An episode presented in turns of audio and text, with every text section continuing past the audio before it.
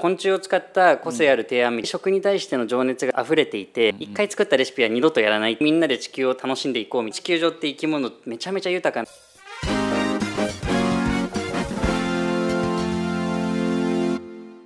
皆さんこんにちは。医師の未来へようこそ前回に引き続きアントシカダの篠原さんにブランディング商品企画というお話をお伺いしていきます。前回はどっちかっていうとブランディング的な要素ファン作りとかね、はい、そういう部分が強かったんですけども、はい、2回目はちょっと商品寄りの話をちょっとお伺いしたいなというふうに思っていて、はい、まあ、僕もちょっとコオロギラーメン食べたんですよって話もしましたけど、それが多分一番有名ですよね。看板商品というか。ですけど行ったらえこんなのもあるの？っていういろんなものが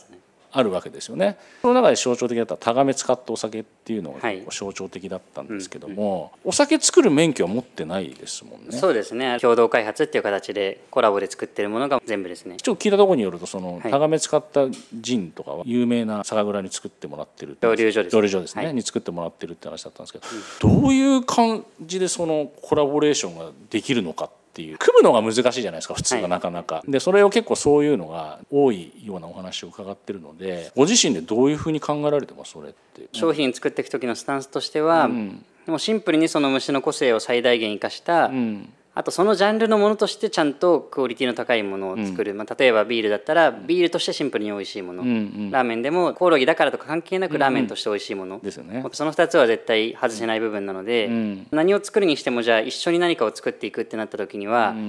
そもそもその業界においてクオリティの高いものをちゃんと作り続けてる、かなり思いのある、熱量のある蒸留所にしても醸造所にしても、パートナーさんとやっていくっていうのがまず不可欠になるわけじゃないですか、その一方でそういう人ってのは引く手もあまたですし、いろんなコラボのこうやりたいですって話が来るとは思うので、普通に多分コラボやりたいですだけ言っても今そういうキャパもなくてみたいになっちゃうところはあると思うので、めちゃくちゃ意識してやってるわけではないですけど、でもそういう人であれど昆虫を使った個性ある提案みたいなのって、うん、まあ、おそらく考えたことがない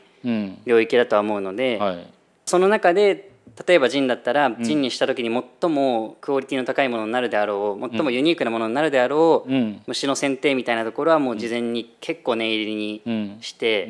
自分たちでもこう実験レベルで香りをどういうふうに抽出すれば一番ベストな素材の提案になるのかとか、うん、使う虫もタガメっていうところに行き着くまでにはいろんな虫を使って試してみたりとか、うん、その辺までは一通り軽く全部やった上で、うん、全部今コラボしてるところは何らかの形でご縁をいただいて、なんか盛り上がってやることになってるので、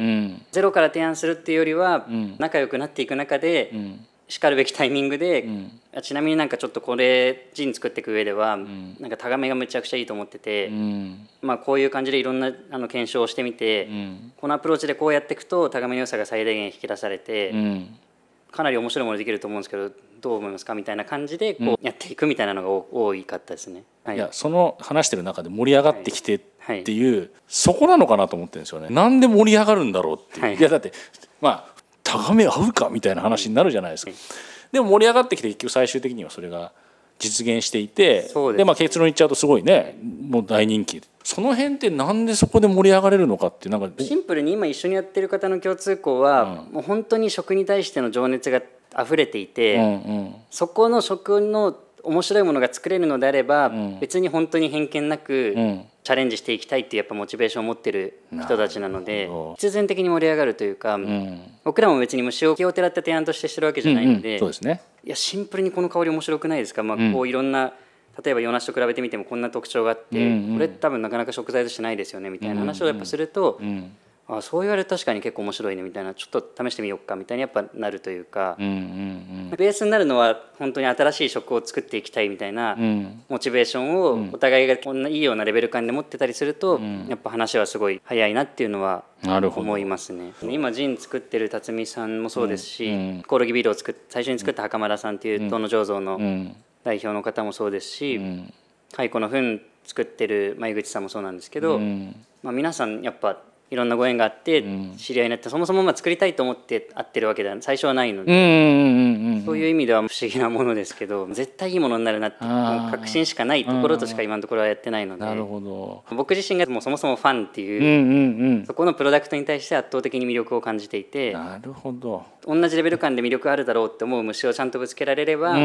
ん。である程度イメージ通りあるいはイメージ以上に魅力的なものに今のところなってきてるので、うんうんうん篠原さんの方からお話ししてみるっていう感じなんですか、そまあ、最終的にはもちろんそうですね。興味本位でちょっとお話してみたいっていう感じでおあまあ話。そうですね。純粋にそれぞれのところをどういうふうな思いで酒造りに向き合われてるのかとか、雑談レベルでこうしていく中で、やっぱ本当に素敵な人だなこういう人と一緒に作りたいなってやっぱすごい自分も思ってくるので、まあ、そうなってからはでもどういうふうに提案したら逆に興味持ってくれるかなとかは考え始めて、その辺については一通り検証したりとか、とはいえ食品を作っていく蒸留所にしても、ん。ビールメーカーさんにしても、うん。立場ではあるので、本当に食品として安全なのかみたいな、そういう観点もすごい大事にはなってくるじゃないですか。うんうんだからその辺に関しても情報はしっかり用意した上でん。提案する時はするようにはもちろんああしていますけど珍しいアプローチをしてるわけではないと思うんですけど。いやでも結構そもそも商売しようと思って接してないじゃないですか最初。でも話してたらなんかこの人となんか一緒にものづくりできたらまあ面白いよねっていうとこから別に話通るか分かんないけどでも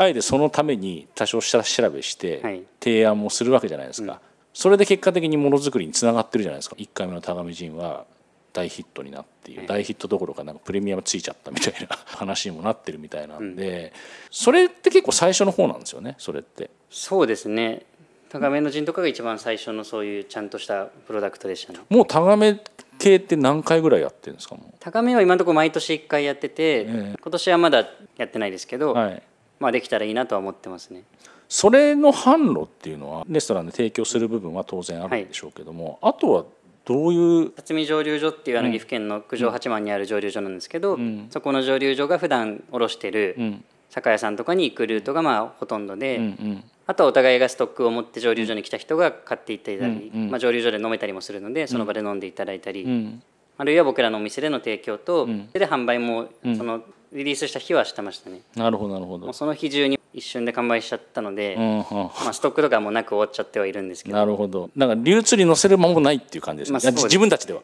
事実上は流通しの載ってないというかうん。もうそこで終わっちゃってる感じではありました、量作れないからってことですかやっぱり。そうですね、まあ、本当にこだわりを持ってやってる方で、最高のクオリティで作れる量でしか作らないみたいなスタンスで、1回作ったレシピは二度とやらないっていうのも同時にやってる方なんですよ。毎年実はレシピも変えててへえ。こんだけ売れてていやもっと普通に同じの作ればいいんじゃないですかとか、まあ普通に思うじゃないですか、うん思う思う思う。いやでもせっかく蒸留するんだったら違うもの作っていかないと、まあ、進歩もないし、うん。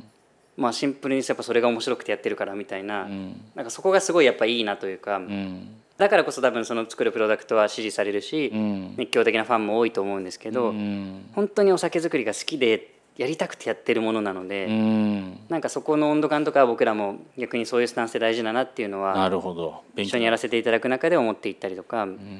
逆にまあどんなのがあるんですか？コオロギビールとかあビールですね。あそうですね。はい。割とまあ飲んでいただいたものですけど、はいはい比較的量産できる状態には今なってきてますね。うん。マニアックなのだと蚕の糞を使ったブランデーああそれも僕飲みましたね。商品は本当に高い熱量で作れる、量はそんなにめちゃくちゃ莫大には作れないけど、お酒を興味持ってくれてる人がこれは面白いねっていうコアなファンが作れるもので高めのジンにしても蚕の糞のブランデーにしても意識的に作ってきていて、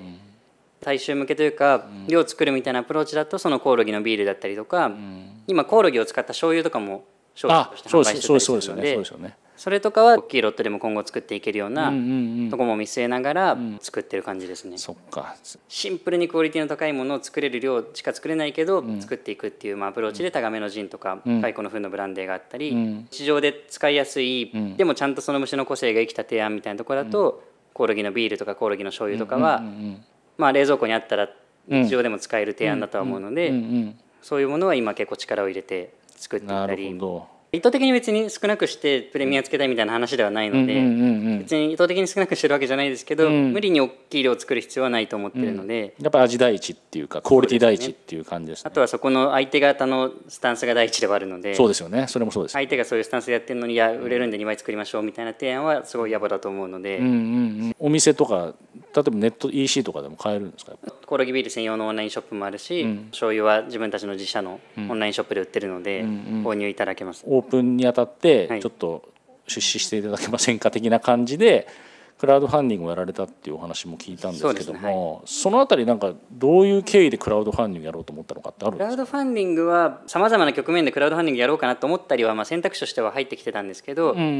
確実に全部リターンを求めてる以上のクオリティで全部出せて、うん、なおかつ大きいここぞみたいなタイミングに残していこうと思って、うん、6年間ぐらいこう昆虫食の活動をやってきた中で、えー、まあ、お店を作るっていうのは分かりやすくそのタイミングだとは思ったので、はい、検討してもいいかなっていう中で。うん実際初期の開業費用とかは、小さく金融高校さんからの借り入れと、自己資金で賄ってまあやってはいるので、クラウドファンディングのお金をそこに当ててるわけではまあ直接的にはないので、まあ、一部そうですけど、僕らのお店って、なんか自分たちのメンバーだけでやってったものを出しますよっていうアプローチだとつまんないなと思って、それは虫を出すお店なんでそれだけでも面白いとはなると思うんですけど、飲食店っていうもの自体の在り方も考えていかないと、うん、あんま未来はないかなっていう珍しいで人が来る時間って言って数年とかだと思うので、うんうん、その先もちゃんと続いていくものにするには飲食店っていう枠組み自体も少なからずもうちょっとオリジナリティあるものを考えていかないとっていう中で、うん、自分たちの場合は体験を大事にしたいってところがあったので、はい、あじゃあ本当にその食材を取ってくるところだったりとか、あるいはその料理を作っていくところも一緒になってやっていきませんかっていう提案を、もう店舗っていう場所を拠点にしながらやっていける枠組みが作れれば仲間募集じゃないですけど、それってすごい意味のあるものになっていくなっていう感じがすごいあったので、だからクラウドファンディングはお金を集めるっていうよりは、その本当に一緒にこう自分たちの思いを叶えていく仲間づくりみたいなのを圧倒的にテーマにしてなるほど。なのでだからリターンも本当にみんなで食材を取って楽しむバーベキューだったりとか今コアで一番メインのリターンとして用意したのは半年からの仲間になりませんかっていうものだったんですけど食材調達とかがある時に案内したりとか一緒に料理の試作をやっていったりとか、まあ、案の定クラウドファンディング始めてみたらそのリターンが圧倒的に人気であなるほど。もうすぐ埋まってしまって、うん、100まででやって、まあ、それもすぐ埋まっちゃって100人の LINE グループが今ある状態にはなってるんですけどクラウドファンディングやった一番の狙いでもあったし、うん、そのグループがいまだにすごい活発に盛り上がってたりするのは、うん、めちゃめちゃ財産だなっていうのは思ってます。ちなみに100人あっという間に埋まっちゃった体験型のやつってリターンの金額で言ったら下から何番目ぐらいなんですか？1万6490円だったんですよ、うん、まあいい虫食おうで。あなるほど、まあ、普通にお店に関わるものもとか商品に関わるものもありつつ、うん1万6490円のやつが一応メインのリターンという感じで。これ高い方ですよね高い方一番高いですかもしかして。一番高いのはお店の貸し切りとかああなるほどなるほどとかもあったので、まあ、ちょっと特殊ですもんね個人が支援するリターンだから一番高いものですね。それがあっという間に埋まっちゃったってことですよね逆に言うと。そうですね。クラファンのちょっとすごいいい使い方だとしてちょっと皆さんに聞いていただきたかったなと思ったんでちょっとあとは人数が結構680人ぐらいの方が支援してくださって680人の支援者がいるっていうことがやっぱ一番やっていく中での励みにはなりましたしなるほどね。お店オープンしてもコロナ禍で来づらかったと思うんですけど、はい遠方の方とかも来てくださったりとかして仲良くなってあの虫取り行く時に誘ってきてくれたりみたいなのも結構多いのでそれはむしろこれからが楽しみですね。そのクラウドファンディングの。次につながってるわけですね。そうですね。素晴らしい。最後に昆虫食、はい、大海食っていう部分で、はい、どっちかっていうと篠原さんの場合たまたまっていうか周りが追いついてきちゃったっていう感じでなんかそれが流行ってる感じ、はい、まあ、最終的にどういう方向性目指されてるかとか、まあ、どういうふうにしたいかなっていうのをねちょっと最後ちょっとお伺いできればなと思ってるんですけど、はい、今世の中が注目されてるのって、うん、栄養価が足りなくなっていく中で、うん、タンパク質不足に対してのアプローチとか、うん、資源が限りがある中で、虫って資源効率とかすごいいいので、はい。環境に優しい素材だよねっていうのは注目されてたりするんですけど、うんうん、食べるものが足りないからしょうがなく虫を食べざるを得ないみたいなのってすごい消去法的な感じがして、うん、まあ、そもそもそれがめちゃくちゃ嫌で、なんかそんな嫌々食べるんだったら食べなくていいよって思いますし、シンプルに魅力があるものなんだから、まずそれを最後の選択肢とかじゃなくて、はい、積極的に取るものとして提案していけるだろうなっていうのは一番大事にしていきたい部分で、それって別に虫に限らず、この世の中にたくさんそういう素材ってあると思ってるので、はい、半年からをやってる自分が立ち上げた会社も、会社名ジョインアースっていう名前でやってたりするのも、本当にみんなで地球を楽しんでいこうみたいな地球上って生き物めちゃめちゃ豊かなので、けどそういう生き物の中にはやっぱ面白さが全然伝わりきってないものってたくさんあって、それを伝えていくアプローチはいろいろあると思うんですけど、その中の一つに実際の体験を伴って彼らと触れ合っていって、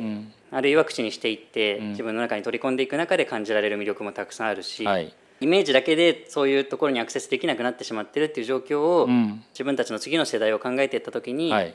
変えていきたいなというかもう少しその辺がフラットに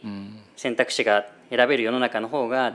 子供はもっと豊かに、まあ、育んでいけるだろうし、はい、そういうふうになってほしいっていうのはすごい思ってるので。うん。なのでまあ虫はその中の一例ですけどなるほど。そういう日の目を浴びてないものにちゃんとなんか適切な形で注目がされていくような枠組みをそれこそお店に来てくださってる皆さんと一緒に作っていけたらなっていうのがずっと大事にしていきたい部分ですね。いやもう素晴らしいです。この話をね聞いて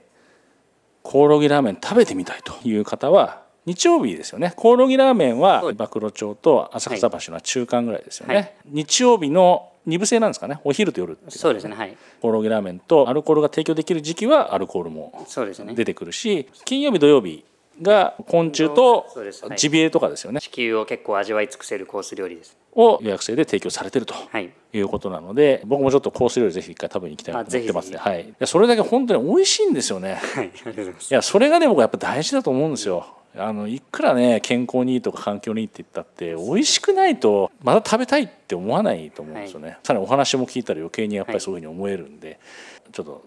動画見てご興味ある方は半年からで検索していただいてぜひ足運んでいただければというふうに、えー、思いますので実際にリンクを貼っておきますんでね、はい、もしよかったらという形で、はい、ということで長くちょっと長くなりました、はい、本当にあの本当にあのありがとうございましたありがとうございます